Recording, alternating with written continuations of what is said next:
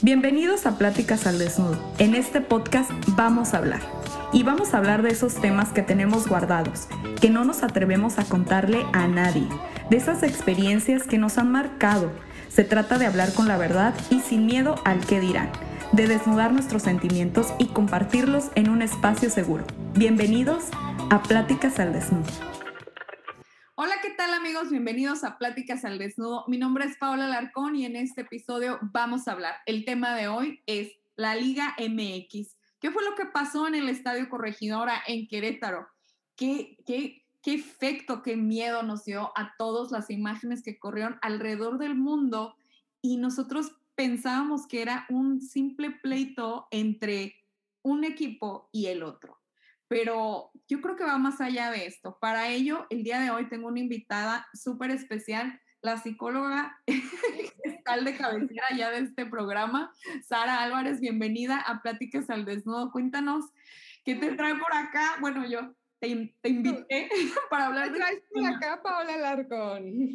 Sí, yo invité para hablar de, de, este tema que la verdad está, pues todavía eh, reciente, es un tema reciente, creo, pasado, acaba de pasar un mes, de hecho, fue el 5 de marzo cuando ocurrieron los hechos. Y pues bueno, a un mes todavía hay, hay muchos cabos sueltos y muchas cosas que tienen que ver con las cuestiones legales, pero el día de hoy vamos a abordar el tema desde una perspectiva psicológica y social. Para ello, pues, invité a Sara. Sara, bienvenida tú me traes por estos rumbos y me pones a estudiar, Paola Alarcón, lo que, y siempre me pasa contigo que me toca estudiar y, y, qué bueno como lo pones a un mes, pero de esto se trata, ¿no? Que no se nos olvide. Ese día por todas partes estaba el post del Día Negro en el fútbol mexicano, bueno, al final que no, que no se nos olvide porque estaremos entonces condenados a repetir una tragedia que no merece ser repetida, no debió pasar, no merece ser repetida, entonces bueno, tu espacio siempre ha sido para mí motivo de estudiar y sacar este, los apuntes de cuando criminología, como siempre, pero siempre bien agradecida, Pau, y pues a ver cómo, cómo vamos integrando todo esto que pasó ese 5 de marzo en la corregidora. Sí, caramba. Bueno, para ponerlos a todos en contexto, yo creo que aquí muchos ya saben lo que pasó. Fue un partido de fútbol, de béisbol, iba a decir, de fútbol eh, yo la verdad pues no soy fan, pero miren amigos, yo estoy hasta Japón y hasta Japón se vino la noticia desde México. En japonés fue algo que se comentó porque eh, no sé en qué minuto todavía estaban, estaba en vivo el partido y se empezaron a, a agarrar los golpes y eso terminó en la muerte y desaparición de muchas personas.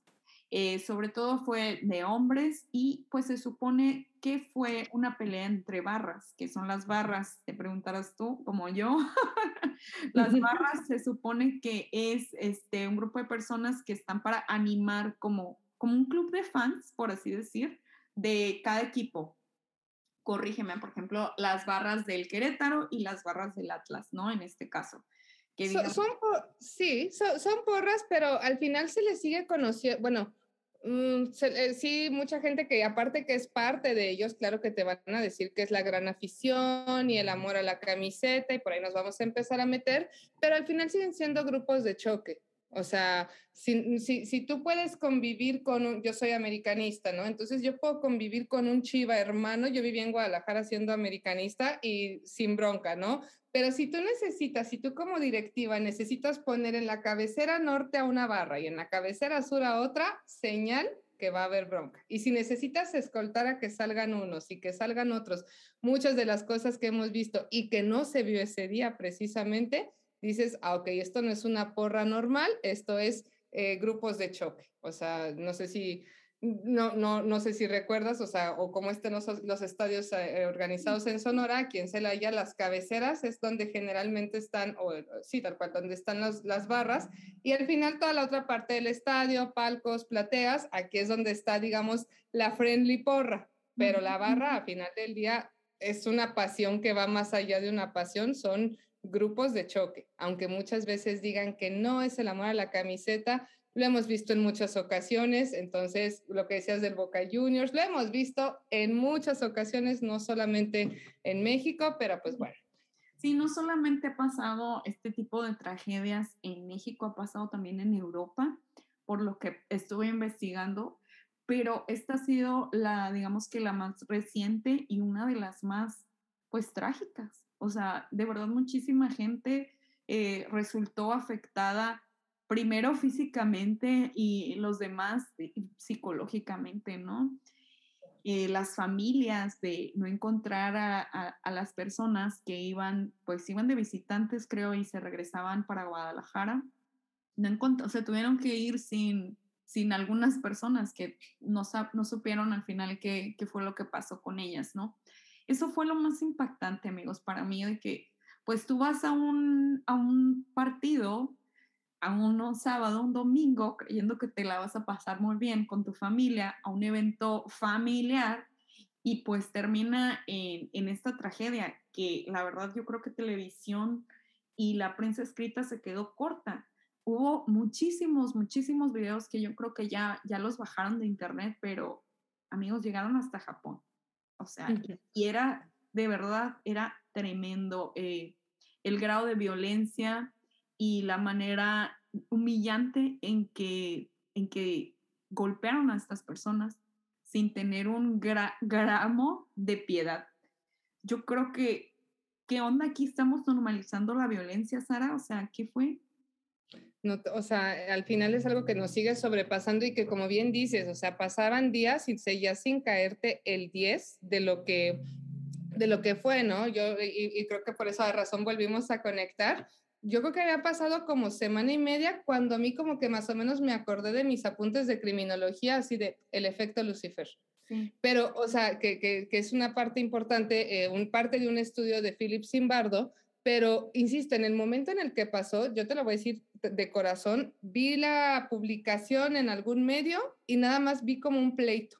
Entonces, qué desafortunado que digas, ay, ya, ya se agarraron a trancazos cuando te metes, como dices, la noticia una tras otra, la sin piedad, todo lo que pasó, o sea, imágenes que dices, yo, o sea, es innecesario alimentar al cerebro con esto, pero lo tienes que ver, o sea, esa es la parte de no, no podemos hacer como que no pasó y no podemos hacer, eh, justamente esto es algo fundamental dentro de las guerras, ¿no? siempre nos dicen que se hable, porque si, si, se, si nos empezamos a si no lo hacemos real, pues obviamente vamos a seguir en la burbuja, ¿no? Entonces, em, a mí también me, yo tardé, también tardé mucho en que me cayera el 20 de qué fue lo que pasó y ya después revisando fue de, mm, probablemente haya algo de efecto Lucifer por ahí, que ahorita más o menos platicaremos de qué va, pero como bien acabas de decir, algo de, triste que pasa en México es la normalización. Yo, la ciudad en donde yo vivo, a la normalización de la violencia.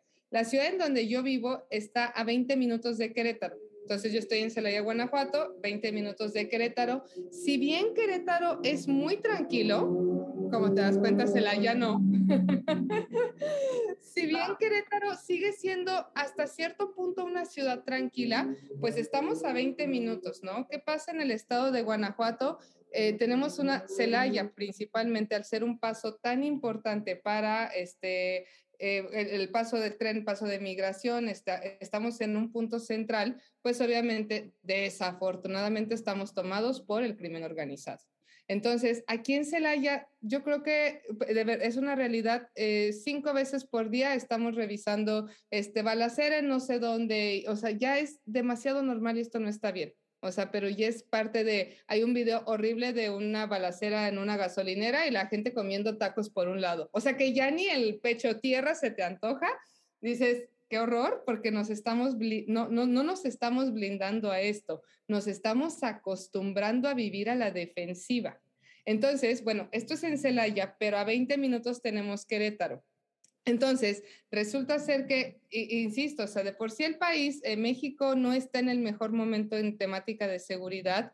Eh, tenemos un, problema grande con nuestros jóvenes. En el libro, ahorita que vamos a hablar de criminología, en el libro de Mentes Criminales de Fey Ostrowski, eh, son estos estudios que se hacen en las cárceles de Ciudad de México con la doctora Feya Strosky, buenísima neuropsicóloga, y ella habla de los niños sicarios. Entonces, en, en este libro obviamente nos relata de cómo, pues ya de alguna manera, incluso para nuestros jóvenes, es muy normal aspirar ¿no? A, a, un daño. Y no con esto estoy diciendo que todos los que asistieron a ese, a ese partido están así. No, veíamos familias, veíamos este, eh, gente joven, veíamos de todas las edades, de todos los colores y sabores, queriendo disfrutar un partido de fútbol y de pronto, incluso ya corriendo la transmisión de Fox Sports, empiezas a ver cómo, se, cómo el mismo portero de Querétaro pide que paren el juego porque ya se está armando en las cabeceras, insisto.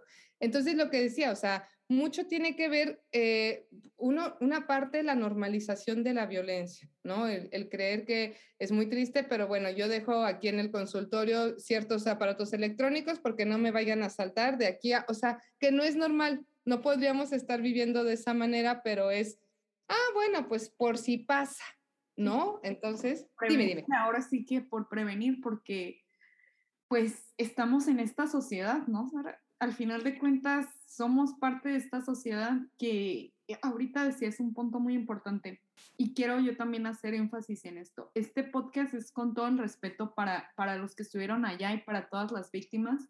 No se está tocando el tema por algo de morbo, más bien es para no hacerlo, para no volver a repetirlo y para saber por qué pasó esto. Entonces, Sara, este, volvemos al punto este, crítico de, esta sociedad y de todo lo que platicabas. Estamos normalizando, eh, pues que vivimos en un, en un país que la violencia es el pan de cada día, ¿no? O sea, ahora sí que estamos viendo eh, la violencia, pero ya no es en la televisión, ya no es en el noticiero, los toca a muchos de ustedes, eh, les toca vivirlo pues en carne propia. No, y, justamente como bien acabas de poner, y, justo con muchísimo respeto para, uno, para no, para no eh, volver a pasar por esto, porque, insisto, ese día, todas las, todos los banners, ¿no? Del el Día Negro en el fútbol mexicano, entonces, pues como tal viene la gran responsabilidad de, de que no se vuelva a repetir, ya hablaremos de las consecuencias que, ay, que, que esto tuvo, no las mejores, obviamente, o no las no las que quisieran, bueno, ya, ya, ya, ya lo iremos platicando, pero, pero también una parte importante de esta parte, el, esto, que, te, que, vamos a platicar, eh, si es parte de la criminología, obviamente, si es parte de la psicopatía, la sociopatía, pero más importante, es parte de la sociología, ¿sí? Eh, de la psicología social. ¿Por qué? Porque el efecto Lucifer como tal es el que nos viene a marcar cómo andamos en un progreso moral, entonces, lo que, lo que platicábamos antes de, conectarnos, ¿no? Lo hemos visto en otras ocasiones, lo hemos visto en conciertos en Estados Unidos cuando los Ángeles del Infierno protegieron a los, bueno, eran encargados de seguridad de los Rolling Stones y también pasó algo muy similar a lo de Querétaro.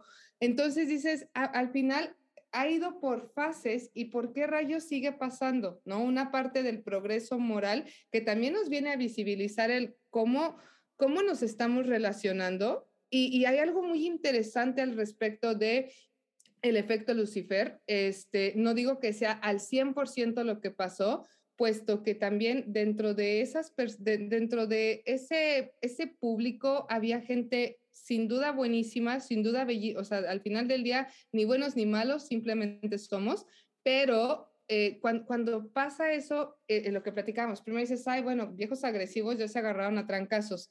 Y de pronto ves las imágenes que estás, no estás viendo una, o sea, no estás viendo a cualquier pleitito, estás viendo asesinos en tu, en tu pantalla. Sí, estás viendo sociópatas, estás viendo psicópatas, porque están completamente fuera de sí. Entonces, es en, en qué momento en televisión abierta tú estás, tú estás presenciando un homicidio y en qué momento, o sea, es, es ¿en qué, en qué punto de humanidad estamos que, que, que, nos, que nos aterroriza ver cómo, cómo los ucranianos salen con todísimo respeto, salen huyendo de, de estos horrores de la guerra y lo tenemos en la televisión nacional, cómo están matando a sangre fría a inocentes. Entonces, e, esta parte del efecto Lucifer, sí es una, lo que te decía, sí es una onda de, de, psicología, criminología, pero se utiliza muchísimo más en la psicología social para precisamente entender cómo de un momento a otro una persona se puede transformar y de qué depende de que se transforme, ¿no? Entonces, son muchas condiciones las que se dieron ese día, este, muchas arbitrariedades, mucha, al final, eh, poca revisión en los estadios, poca regulación, o sea, podemos ahorita sacarle todo lo que pasó, pero en materia de salud mental, pues fue, a, final del día, fue una, fue, fue, fue una masificación de la violencia. Y entonces es desafortunado, ¿no? Como un elemento podrido te echa a perder a todo mundo, te, echa a perder a más. Es, más. es más factible que tú retires al elemento sano y que crezca en otro lado a que este, el, este podrido se, se, se, sane adentro de un espacio sano. No va a pasar, te vas a acabar por consumir. ¿Mandé? Disperse, o sea, este, este, este mal elemento o este se, se dispersa, ¿no? Que fue lo que yo me preguntaba eh, también como, como humano. Eh, todas las personas que estaban ahí, bueno, ya se estaban peleando, se agarraron y todo, bueno, yo no me meto, pero al ver esa saña, o sea, esa crueldad, ¿por qué no tratar de parar, o sea, de defender, de defender al, al, al indefenso? ¿Qué es lo que pasa con nosotros? Mi pregunta va así, Sara, o sea, como sociedad, eh, pues ya, lo, una, lo normalizamos. Dos, eh, ¿qué pasó? O sea, entramos en, pánico, en miedo ante, ante el atacante.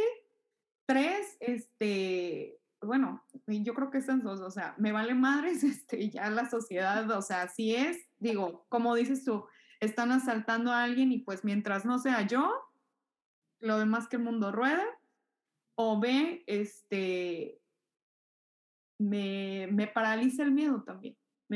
claro.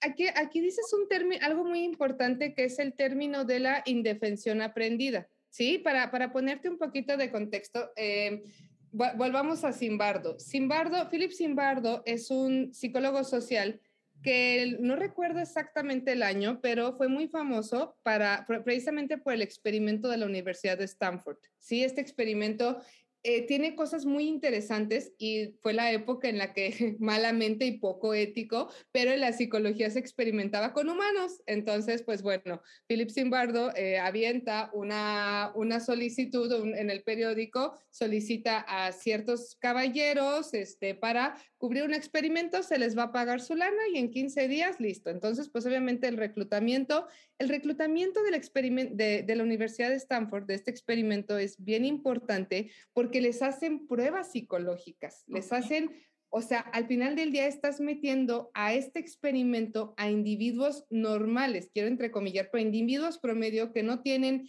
eh, situaciones traumáticas, no tienen una situación eh, agresiva, son, nos meten a ti y a mí.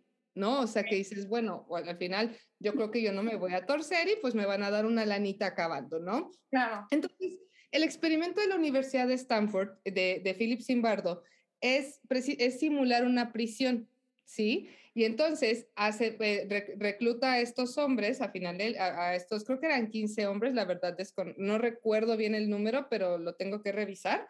Em, y justo, ¿no? Eh, les hace, las, les hace los las pruebas psicológicas, psicométricas, las mismas pruebas que yo hago aquí en el consultorio, con las que yo te descarto, este, ¿sabes qué? Todo bien, nada de qué preocuparse, exactamente las mismas pruebas, obviamente las más actualizadas, y todo bien. Entonces mete a estos individuos promedio a una cárcel que se simula, a la simulación de una cárcel en la Universidad de Stanford. Entonces, eh, ¿qué pasa? Al azar, ¿no? Ah, bueno, Paola va a ser guardia, Sara va a ser prisionera y listo. Entonces, así empiezan a, distribuir los roles. Entonces pasa algo interesante que tomemos nota para adelante volver, regresar a Querétaro y al Atlas. Nos, o más bien, eh, a la par de este experimento que les empieza a distribuir sus roles, les da sus uniformes a los prisioneros y sus uniformes a los guardias. Sí, entonces imagínate en el momento en el que te dicen, este es tu rol, obviamente hay reglas, las reglas, no mates a la gente, por favor, este, no, no te vayas a pasar de lanza, no violencia física, pero pues sí hazlos entrar en cintura. Y sí, a los guardias les dice esto, ¿no? Y si hay eh, uno de tus presos falsos se te sale de control y tú no le aplicas un castigo, todos se acaba el experimento. Pero, o sea, imagínate las reglas del juego, tenían una, una alarmita color rojo que disparaba el color rojo. Si en 15 minutos tú cometías una falta y tú, tu guardia de seguridad no estás aplicando un correctivo, en 15 minutos se prende la alarma y se acaba el experimento y nos quedamos sin nuestra lana. Entonces ya hay una presión social, ¿sí? Pero obviamente no puedes este, maltratarlos físicamente ni, ni matarlos. Eran las únicas reglas, ¿no? Entonces pasa el primer día, se la llevan padre, este, es un experimento que debía durar 15 días y se suspendió al sexto día. Se salió de control completamente. ¿Por qué? Este, obviamente no intervinieron nunca, nunca, nunca intervinieron los, este, los especialistas, nada más los estaban cachando por las cámaras, horrible la cosa, pero bueno, entonces pasa el primer día, ay, sí, la pasamos padre, estamos jugando, es un role playing y este, eh, los presos somos amigos de los guardias y ¡woo! Pero al cabo del sí, o sea, iban pasando las horas, ya ni siquiera el primer día así todo muy padre, iban pasando las horas y de pronto a uno se le cae una charola de comida, por poner un ejemplo, ¿no? Entonces ahí tienes que meter un correctivo pero no lo puedes golpear. Ah, bueno, pues horribles cosas de, bueno, ¿por qué no los humillamos mentalmente? ¿Por qué no los ponemos a lavar los baños? O sea, una persona promedio uniformada con la presión de que si no aplicas un correctivo, te vas a, o sea, les van a quitar su lana todo y esto se acaba, empieza a empoderarse. Y entonces este es el bando de los, de los guardias de seguridad y estos son los autoritarios. Y entonces, ¿qué pasa con los presos? ¿En qué momento se les olvidó que eran personas que estaban jugando? Bueno, que estaban haciendo un role playing, ¿no? Entonces, ¿qué le pasa a los presos? Los presos tienen, jalan algo que se llama en la psicología indefensión aprendida. O sea, se ponen indefensos, se les olvida que también son personas que pueden defenderse, que pueden hacer las cosas diferente. Entonces, tal cual se les olvida y empiezan a estar a merced de los castigos sumamente crueles que se aplicaron en esa prisión. Pasaron, no, no, no, no, pasaron ni cinco días cuando Simbardo tuvo, nada más una de las psicólogas que estaba viendo ese experimento fue la que suplicó que lo detuvieran porque ya eran abusos impresionantes, o sea, desde cortarles el cabello que uno diría, bueno, pues es parte, o sea, el no hay yo cómo violentarte, pero necesito humillarte. Entonces, eh, desnudarlos, o sea, fue o sea, qué cruel. Qué cruel, qué cruel. Fue cruel. Y, y, pasa algo que tú decías, perdóname que te interrumpa, pero pasa algo que tú decías. Uno de los guardias, guiño, guiño, uno de los guardias que estaban representando el role playing, sí se da, o sea, sí dice esto no está bien. Algo dentro de ti te tiene que decir esto no está bien. ¿Sí? Entonces se pone del lado de los presos, pa, porque para acabarla uno de los presos tenía que tener insulina y no se la, administra, no se la suministraban. Entonces, o sea, me vale, no te voy a matar yo, pero te va a matar tu falta de insulina. Entonces, uno de los guardias, que eso es lo que nos pasa a todos, todos tenemos la posibilidad de decir, espérate, esto no está para nada bien, que es lo que vimos en el juego de Querétaro con los chicos que se quitaron las playeras del Querétaro, o sea, algo te tiene que decir, yo no soy parte de esto y detenerte y ayudar al que está siendo indefenso.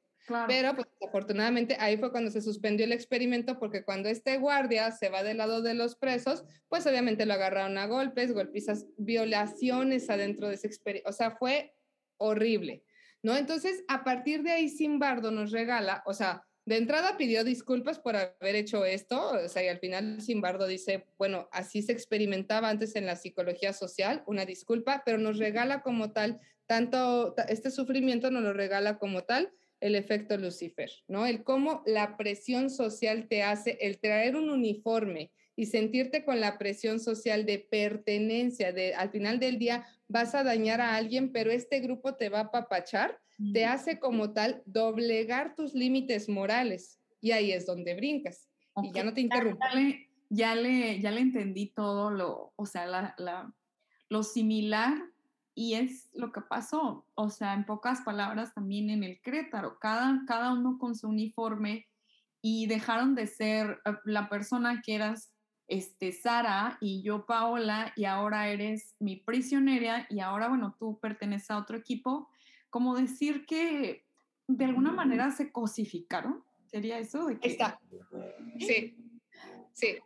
Okay. Sí, que lo cosificas y deja de ser, o sea, una persona con sentimientos, con familia, con lo que tú quieras, y ahora ya nada más estás cumpliendo tú el rol de la barra del Querétaro y tú el rol de la barra del Atlas y hasta sus últimas consecuencias. Y ahora el público espectador, o sea, digamos que la, la porra friendly, como dice Sara, eh, pues simplemente era, era eso, ¿no? Como el, como el estar detrás del experimento, el estar detrás de cámaras y, y, no dando crédito. Yo también pienso que no daban crédito a lo que estaba pasando, como dices, empezó como una riña de, pues, los de siempre, ¿no? O sea, porque pasa eso. Eh, y, y, y se, salió, se salió completamente de control fue de verdad algo como tú, ahora tal cual el experimento, o sea, se salió de control en unas horas, o sea, en cuestión de minutos, cuánto, no sé cuánto tiempo duraría eso, pero, pero sí, sí, ni siquiera alcanzaron a terminar el partido ni nada, y creo que iban como a la mitad, algo así. Y pues bueno, se tuvo que cancelar eso. Eh, muchas personas desaparecidas, ¿tú qué crees, Sara? O sea, todo esto si es un reflejo de nuestra sociedad?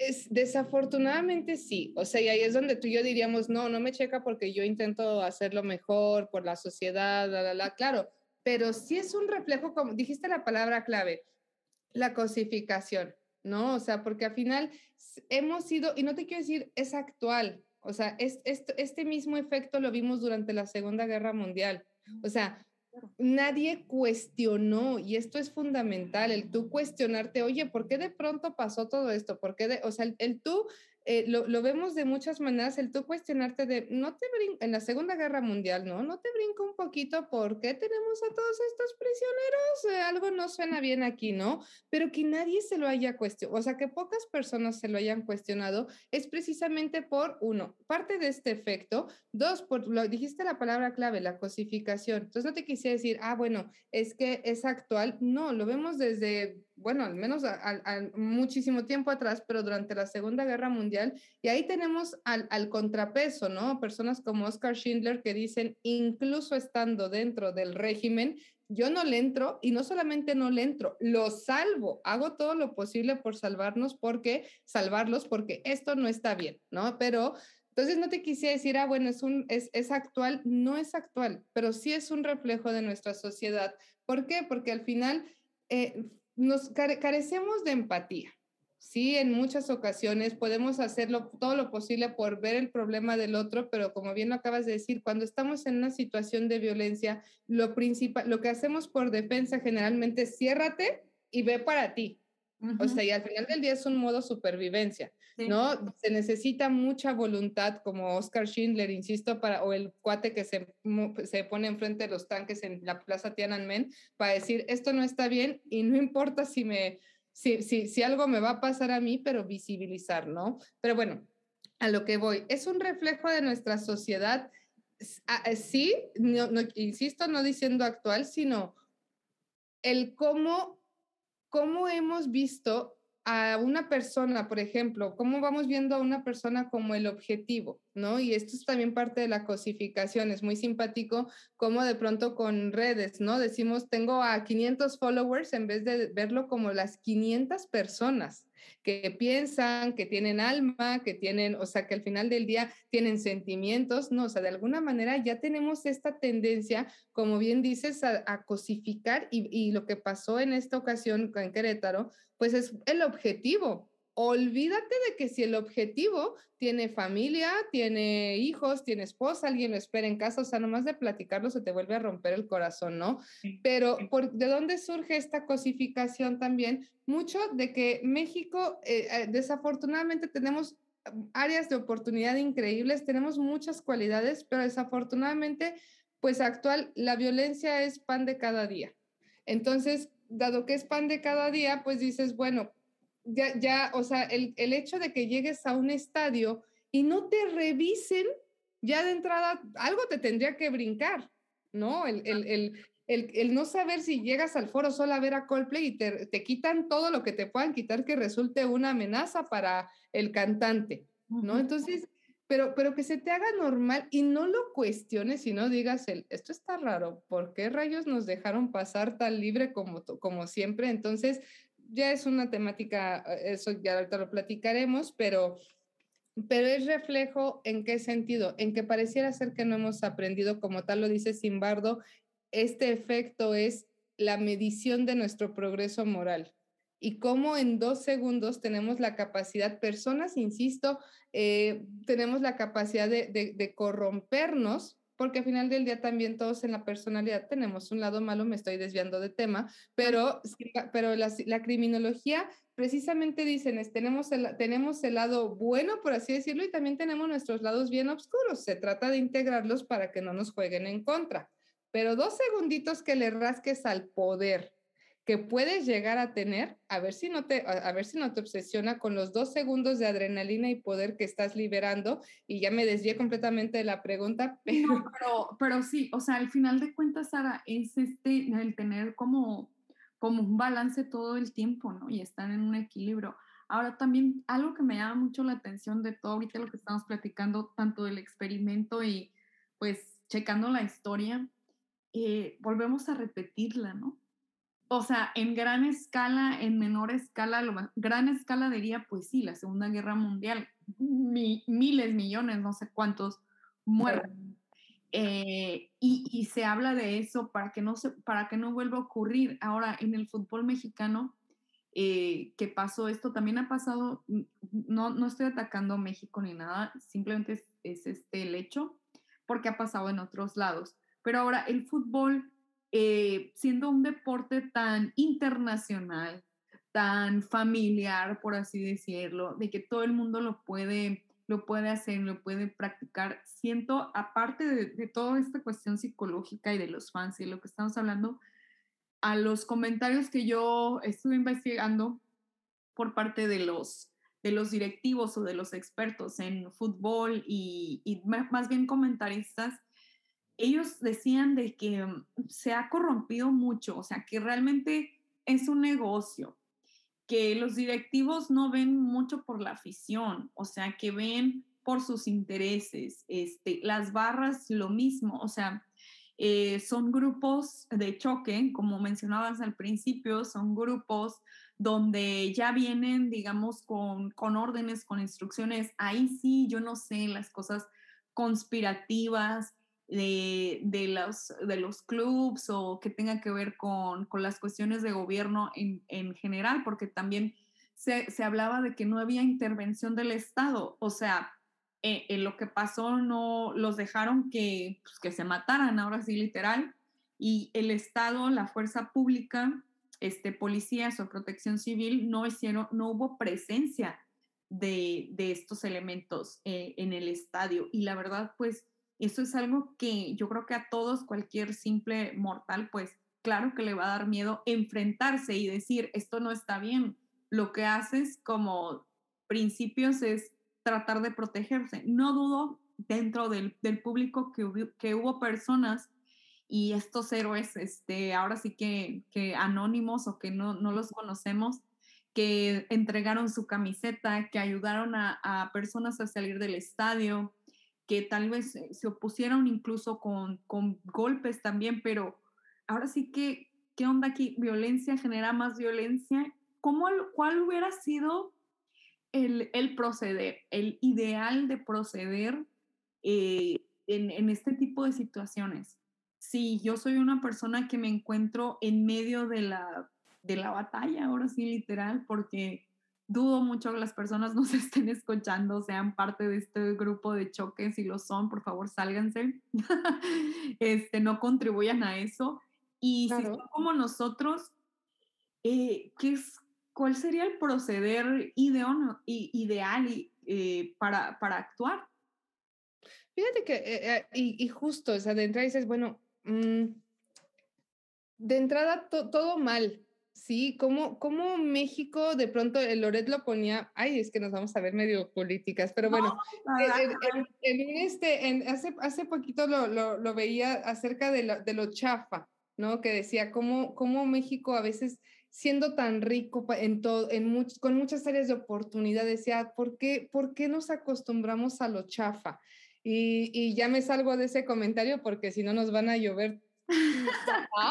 pero a lo que voy, o sea, pero, justo es el por qué nos acostumbramos a las pésimas medidas de seguridad, por qué nos acostumbramos, o sea, no solamente no había, no, no solamente no había protección civil y policía, ves videos en donde ellos abren las rejas para que salgan estos fuera de control. Entonces, la verdad es de que ah, estamos en un momento privilegiado en temática de información, porque si en los 90 teníamos dos televisoras que nos presentaban la información que nos pudiesen presentar y tú te quedabas con lo que decían estas dos televisoras, pues actual ya cualquiera, cualquier persona puede darte la información de primera mano porque tenemos un smartphone, todos estos videos que dices, es que ya nos toca no solamente cuestionar, sino también exigir a la autoridad, ¿no? O sea, si tú estás viendo en un video que un policía está así mientras pasa una trifulca acá atrás de ellos y, o sea, ¿cómo es posible?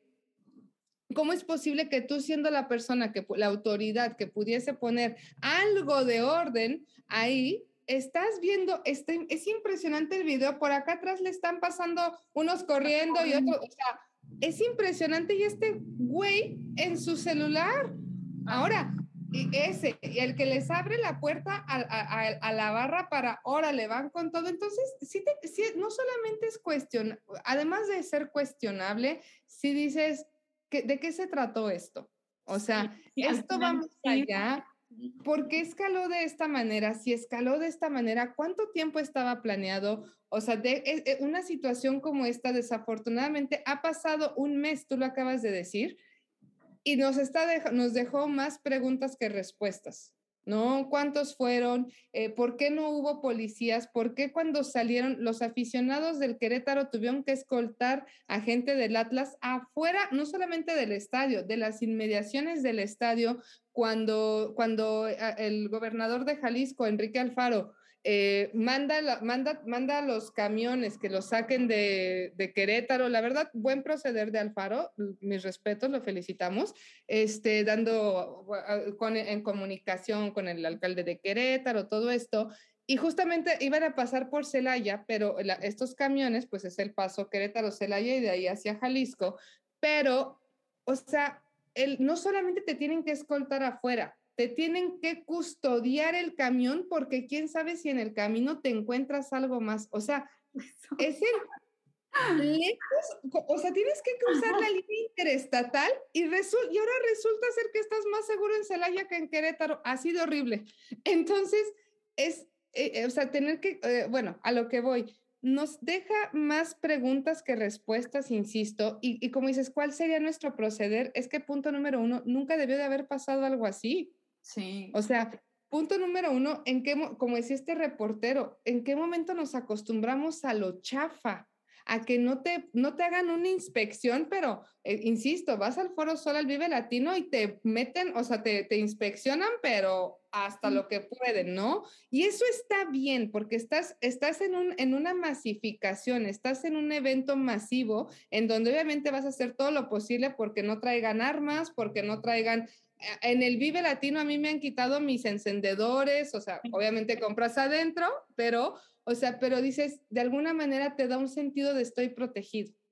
Y acá en un, en un evento masivo, ¿Por qué nos acostumbramos, insisto, a que no ves a ningún policía a la redonda? Perdón, yo soy agorafóbica y en mi agorafobia, a donde sea que llego, tengo que cachar salidas de emergencia y tengo que cachar, este, dónde, o sea, de, dónde, dónde, hacia dónde puedo correr, ¿no? Entonces, nos acostumbramos, insisto, a que pues es normal, así es, vienes a un partido y, y, y, y tu deseo es, porque no debería, o sea, al final nadie hizo mal en no pensar que no les iba a pasar nada, porque si yo voy a un partido, yo siento que no me va a pasar nada. Sí. Desafortunadamente, pues ahorita tenemos una temática de estrés postraumático, obviamente, con todos estos aficionados que dicen, en la vida vuelvo a poner una pata en un estadio. Eso es lo que iba, eh, de, que, de todo el trauma que se generó tanto para aficionados del Querétaro como aficionados del Atlas, gente que no pertenecía a estas, a estas barras, a los, a los principales este, pues, agresores y demás. Eh, pues sí, o sea, quedaron este, traumatizados, yo creo, de por vida junto con los eh, desafortunados que vimos videos y que vimos los comentarios en internet, en las redes sociales. Otra cosa que me llamaba muchísimo la atención y me causa todavía mucho conflicto y escalofríos es ver cómo muchos, muchos de los eh, atacantes del Querétaro salían eh, y mostraban tweets donde decían de que estaban orgullosos de lo que había pasado y que lo volverían a hacer y que malditos los del Atlas, así, etcétera, etcétera. Eh, la gente muy indignada, o sea, y con justa razón, eh, ¿qué hizo la, digamos, como que la autoridad del gobierno y, buscar a los que estaban agrediendo, de los cuales creo que nada más han agarrado a 14? Dudo que hayan sido solamente 14. O sea, de verdad. ¿Cómo, te, claro, ¿cómo te van a poner de cabeza 14 güeyes? Y por cierto, ahorita que decías cómo proceder, mis respetos para la mamá del güey que, o sea, ah. que literal, llevo a entregar a mi hijo, o sea, ahorita que decías cómo proceder, bueno, de entrada yo soy realista, yo, o sea, no, no voy a poder salvar a mucha gente porque pues tengo una capacidad pulmonar de la fregada, ¿no? De entrada. Pero, por ejemplo, el lugar de poder que tienes puede ser utilizado para beneficio de otros o para joderte a otros, que esta es la desconexión moral de la que habla Albert Bandura, ¿no? Pero el, el portero de Querétaro, ¿no? El portero de Querétaro que dice, yo me quedo en el campo, se me acaba de ir su nombre, pero yo me quedo en el campo y ayudo. Y uno de los directivos del Club Querétaro, ves el video de cómo va bajando del palco, del palco, del palco, la gente lo dice que no se baje, o sea, y ahí es, utilizas tu poder para algo benéfico, para abrir las puertas de los vestidores, para, órale, familias, niños, vénganse para acá, o sea, ahí es donde dices, ¿Qué, ¿qué, puedes hacer? Bueno, quizá yo, Sara Álvarez, no tengo ningún, o sea, no puede hacer gran cosa, pero mis respetos, tanto este impresionante como este directivo del Club Querétaro se va escalando tipo Spider-Man. De entrada yo me caigo, o sea, yo no podría hacer eso. Pero, o sea, tipo Spider-Man del palco hasta la cancha, aunque lo quieren jalar para que no vaya, no me importa, o sea, estoy viendo en el club que yo, al que yo apoyo, estoy viendo esto, no lo puedo permitir y yo tengo la autoridad de abrir los vestidores y yo como, y también como portero, tengo la, o sea, tengo el respeto, exacto, tengo el respeto ganado y no entre comillas, tengo el respeto, hago algo con ello, ellos dos. Y la señora que fue a entregar a su hijo, mis respetos. O sea, y, la señora, ¿no? O sea, yo creo que fue la noticia de, o sea, en estas últimas dos semanas eh, respecto a, a, ese caso que fue y entregó a su hijo. De verdad también mil respetos para, para ella y, y, y, bueno, también para, no creo que se hayan entregado, no sé cómo haya estado la, la captura de los demás, de los demás implicados. Creo que falta mucho, o sea, falta mucho por hacer en cuanto al, a la al castigo penal, pero el castigo que les dieron también como, como equipos, o sea, se me hacen de verdad a mí de, o sea, es, es una burla, es una, bueno, para mí, para mí, yo no, ni soy, ni les digo, ni me gusta el fútbol ni nada, pero, o sea, les dieron, eh, ese día el Querétaro perdió 0 a 3, gracias. Eh, un veto eh, por un año del estadio de la corregidora. Una multa, van a tener que pagar una multa, eh, una sanción económica, no, no menciona aquí de cuánto. Eh, podrán jugar en Querétaro y en otras sedes sí, pero sin público, o sea, esto a puerta cerrada. Van a inhabilitar la directiva por cinco años y la barra, o sea, en vez de desaparecer, que hubiera sido lo, creo que lo lógico, La barra solamente estará vetada tres años de local y un año como visitante. O sea, eso fueron las, las medidas de, de castigo. O sea ante todo lo que se vio, ante todo ah. lo que sí también justamente estoy revisándole aquí, pero ante todo lo que, lo que se vio y, y, y, y justo, eh, como dices, no solamente eso, a mí se me, me pareció de lo más tibio posible.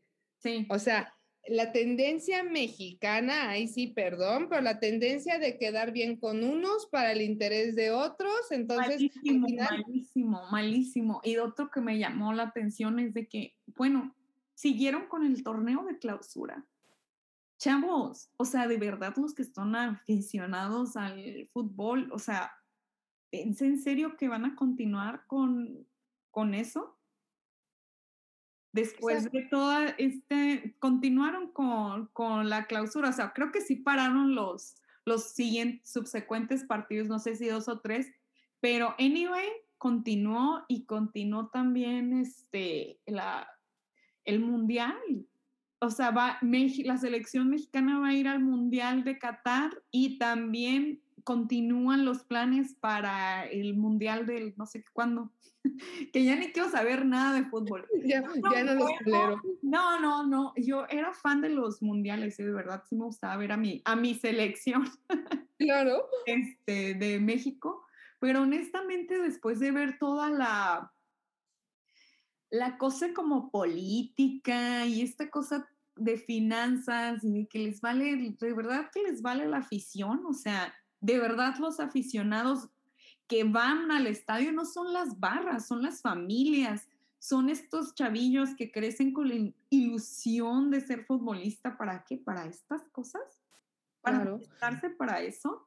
Yo de verdad, o sea, súper decepcionada de eso y de verdad la sanción hubiera sido que los descalificaran. O sea, y que sacaran a los, al, al Querétaro, que lo desafiliaran de la liga. Y no, y no pasó. No, y como dices, o sea, eh, aquí, aquí, es un poquito hasta lastimoso ahorita que dices del mundial, porque, y, justamente lo ponía David Feitelson y se me fue el nombre del otro, o sea, comentaristas que tienen toda la experiencia cubriendo partidos y partidos y mundiales, y decía algo muy importante, ellos que han tenido la experiencia de estar en mundiales, o sea, se les pide la afiliación, los datos biométricos. O sea, si tú vas a, ir a, a, apoyar, no a representar, si tú vas como aficionado a apoyar a México en cualquier foro internacional, te piden una afiliación, o sea, llevan, hay un control. La FIFA al parecer tiene un control de tus datos biométricos. ¿Por qué? Porque cualquier cagadero que hagas te cae sobre, cae sobre ti. Ah, qué maravilla. Entonces, ¿por qué rayos sí nos podemos portar bien en Qatar y en México no existe esa, o sea, al final es esa tendencia, insisto, de pues no solamente lo chafa, sino es la tendencia a quedar bien con los intereses de uno y la cosificación. ¿Por qué? Porque son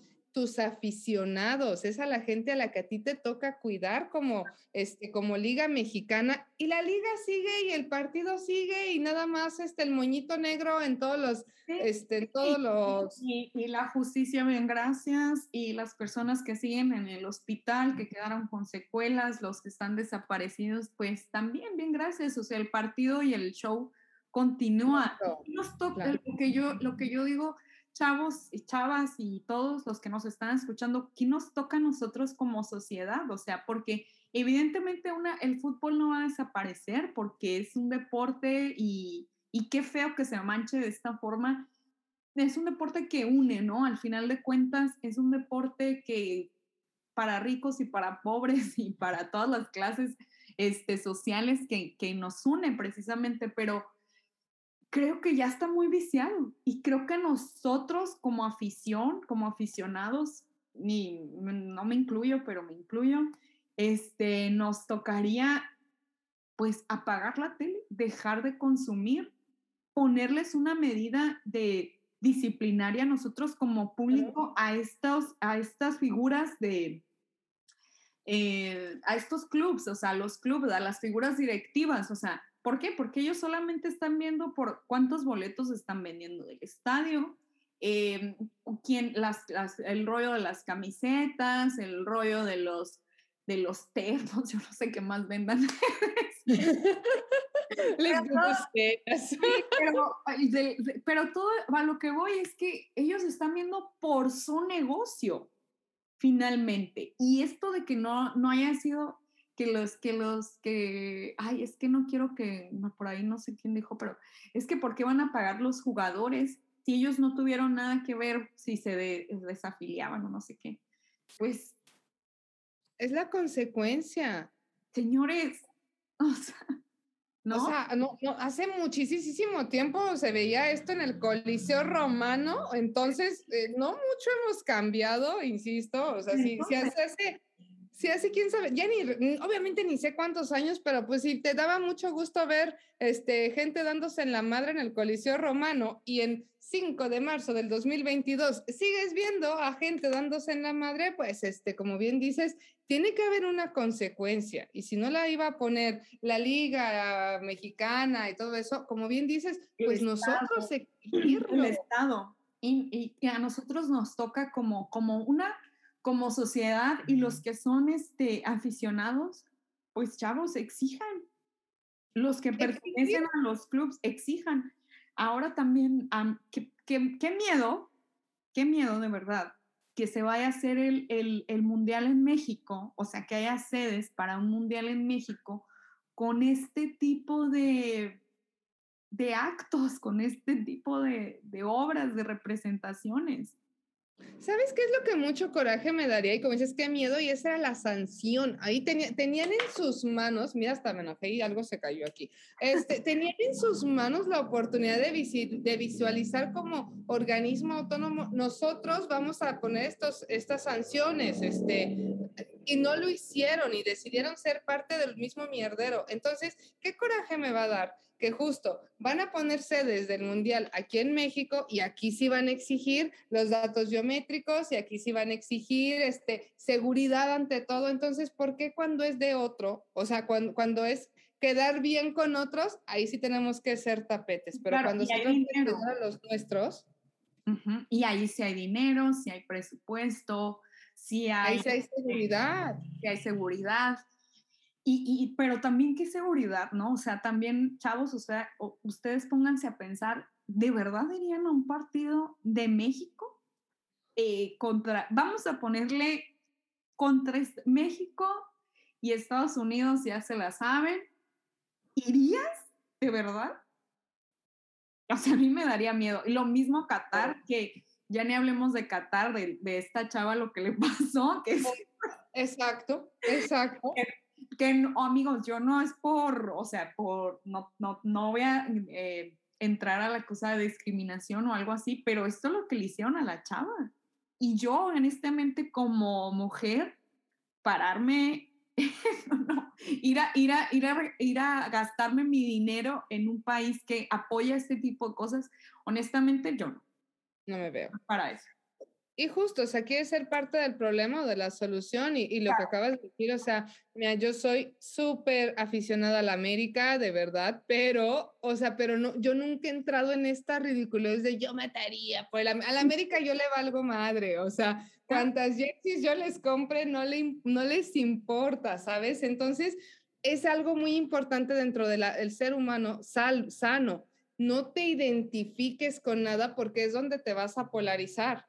¿No? Entonces decir, ok, soy aficionada, pero no por ello es, este, es la pasión futbolera se va transformando como tal en vas brincando tus límites morales, ¿no? O sea, como bien acabas de decir, yo también, o sea, uno también está indignadísimo y como bien dices, la mejor protesta es yo, yo también soy de la idea de me retiro de esto, no me identifico con este tipo de violencia, no me identifico con estas porquerías, entonces, pues por más aficionados que hemos llegado a ser, yo no me identifico con esto. O sea, eso va desde, desde, desde ir a un estadio y comprar un, boleto de, de, fútbol. Creo que, la, creo que ahora sí que los aficionados y sobre todo la gente que consume es, este tipo de, de eventos y de publicidad, llámese camisetas, llámese lo que sea, peluches, lo que sea, este, dejen de hacerlo, dejen de hacerlo y pongan medidas a, a eso, porque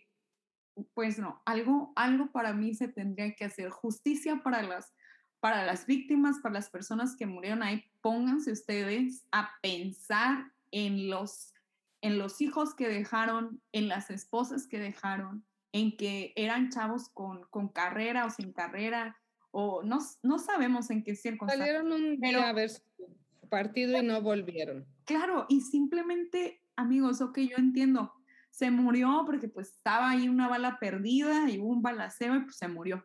Pero la manera en que fueron atacados, humillados, es denigrante, nos denigra, es denigrante, es humillante, es, yo creo, no, no, no, no creo que haya otra cosa más bajo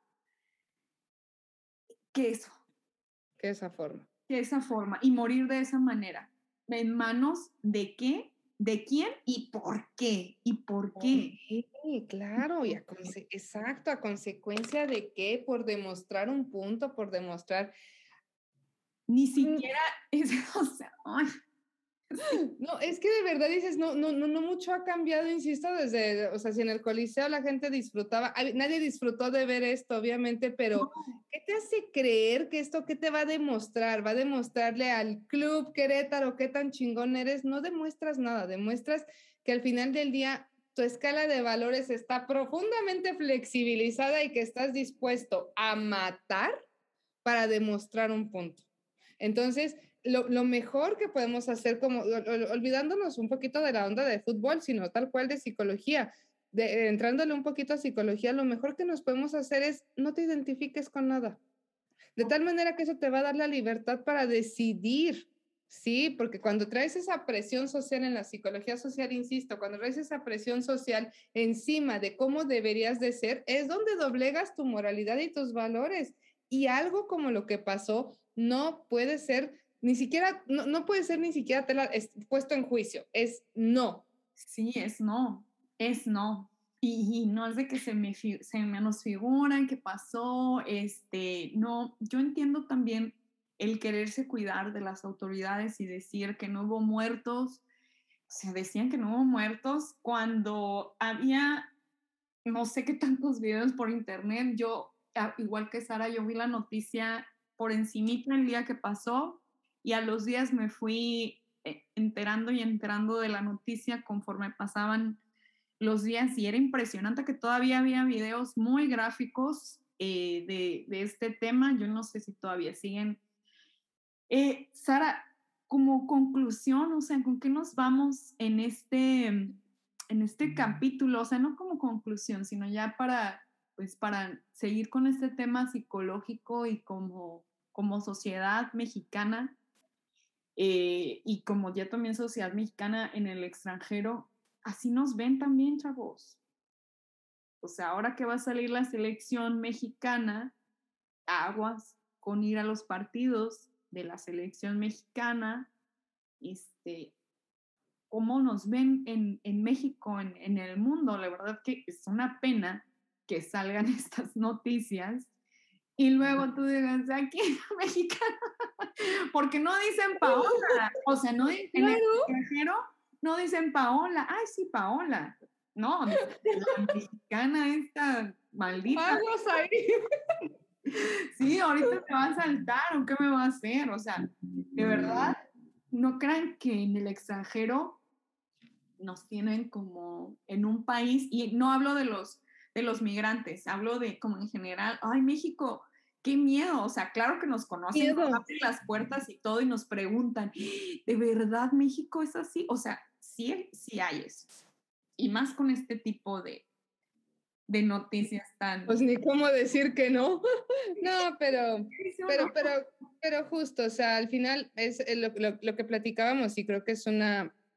Eh, yo lo digo mucho aquí en el consultorio, siempre cuestionen, siempre cuestionemos todo, ¿no? O sea, el, el, dentro de cada, cada persona, claro que tenemos un lado, lo que veíamos de Simbardo, o sea, tenemos un lado muy oscuro en la personalidad, pero bueno, también tienes la posibilidad de tener mucha luz en el interior, entonces, pero cuestionarlo, ¿no? El, ¿Te sientes bien con esto? Eh, ¿no te brinca un poquito esto? Y, como conclusión, como bien dices, decía eh, Eric Fromm, maravillosísimo autor, maravillosísimo psicólogo, eh, que solamente teníamos dos posibilidades, o retrocedemos o avanzamos, ¿no? Entonces, todo esto que estamos viviendo, tantas tragedias como tal que no deberían de pasar, pero bueno, ya pasaron y que no solamente se quede como el día negro del fútbol mexicano, no, que se quede como la toma de conciencia de los espacios públicos no deben ser violentados, nadie, nadie merece ir a salir de su casa, pasar un buen rato y ya no regresar, ¿no? Entonces, eh, justamente hace millones de años había, una, había un anuncio eh, de cierta marca de refresco muy famosa internacional que decía juguemos a ser héroes y justamente en la ética de, de, este experimento, el, el, doctor Simbardo concluye con esto, ¿no? Con el pequeño, o sea, lejos de glorificar al villano y de aspirar al villano, que nuestras generaciones crezcan con el verdadero héroe. Y el verdadero héroe no es Batman, es el que ayuda a una señora a cruzar la calle, el que ah. ve basura y la recoge, el que a la persona de enfrente le falta un peso, tú se lo pones. O sea, el es el contrapeso, ¿no? Entonces, es un progreso moral y, mi conclusión sería esa, o sea, si ha pasado esto, que no solamente se quede en el día, a nosotras no nos toca hacer justicia, desafortunadamente no estamos en, no somos el Miquel Arreola del presidente de la FIFA, no somos, somos de fútbol, nada, no de fútbol. Claro, pero nos toca ser parte del contrapeso y, y que no pase, que no sea en vano. Sí, muchas familias perdieron a seres amados eh, y no se puede quedar como el día negro, sino como tal el, ok, yo lo vi, yo lo viví, ¿qué voy a hacer para todos los días hacer lo posible para que alguien no viva una injusticia? Y no con eso voy a salvar al mundo, no, desde mi pequeña trinchera, órale, ese, ese comercial era increíble porque era la, la forma en la que vendían la idea de ser pequeños héroes. Entonces, Sí, o sea, de, desde donde te encuentres, hacer lo que te toca. Hay veces que es simplemente, no necesitas hacer una extra cosa. Amigos, hacer lo que te toca, sin dañar a nadie. Y ya. Punto.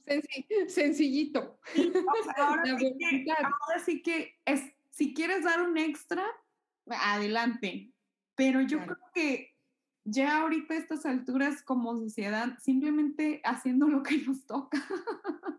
y lo que dijo don Benito Juárez, el respeto al derecho ajeno es la paz, o sea, ya amigos, ya con eso creo que llevaríamos más del 50% este, ahorrado en muchos, muchos problemas que tenemos como sociedad como sociedad, ¿no? Eh, y estoy hablando de, de, sociedad. Ahora, acá los que sepan mucho de fútbol, pues ahí me perdonarás todas las tonterías que yo dije, pero como, como miembro de, de la sociedad tengo el derecho de, de, hablar y de criticar y de buscar información y de enterarme de lo que yo sé.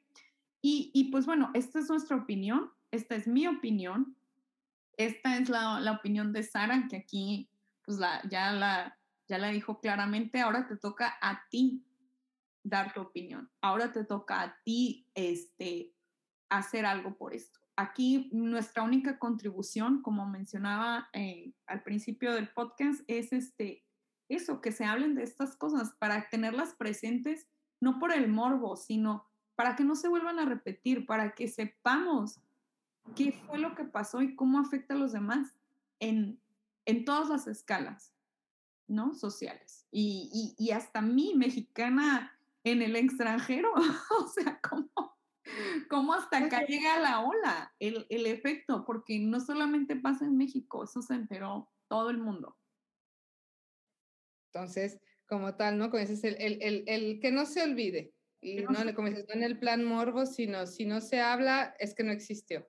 Entonces, no podemos hacer eso a todas aquellas familias que, que lo vivieron, a todos aquellos aficionados.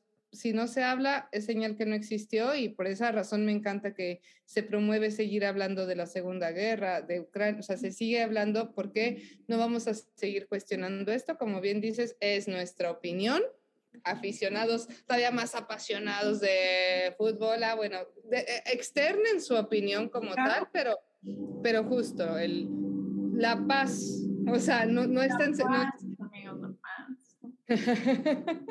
o sea, sí, la paz y hacer lo que nos, lo que nos toca y no tratar de, dañar a nadie, de dañar a nadie. Con eso es más que suficiente. Y tú le puedes ir al, a la América, Sara, te respeto. Gracias. Muchas gracias. Nadie es perfecto, querida, es que nadie es perfecto, pero... Este, no, yo no soy aficionada honestamente a ningún equipo, gracias a Dios, solamente...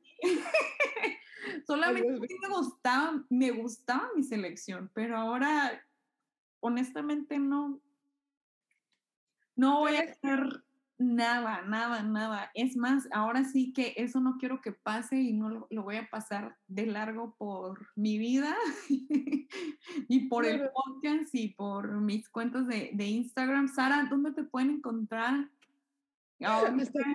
ya, Instagram y de todo. Hablando de Instagram, yo, yo este, pues, pues, ¿dónde me pueden? Ay, perdón, hasta se me fue hablando de tan clavada que estaba en la reflexión. Eh, en Instagram, mi queridísima Pau, eh, I'm regularly happy. En Facebook, regularly happy. Y algún día volveré, regresaré a los podcasts. Todavía no, pues, ya me gustó trabajar para otros podcasts. Entonces, pero pues, ay, si les late ver algo de hace un año todavía, en Spotify, regularly happy también.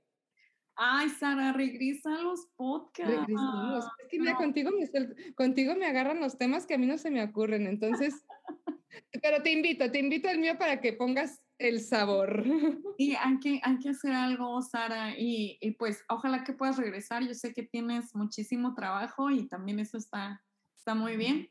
Te agradezco mucho tu tiempo y también agradezco mucho a los que llegaron hasta acá de este episodio. Este, muchísimas, muchísimas gracias. Yo soy Paola Larcón y a nosotros nos encuentran como Pláticas al Desnudo en todas las plataformas de audio y en YouTube. Así que nos vemos la próxima. Bye bye. Muchísimas gracias.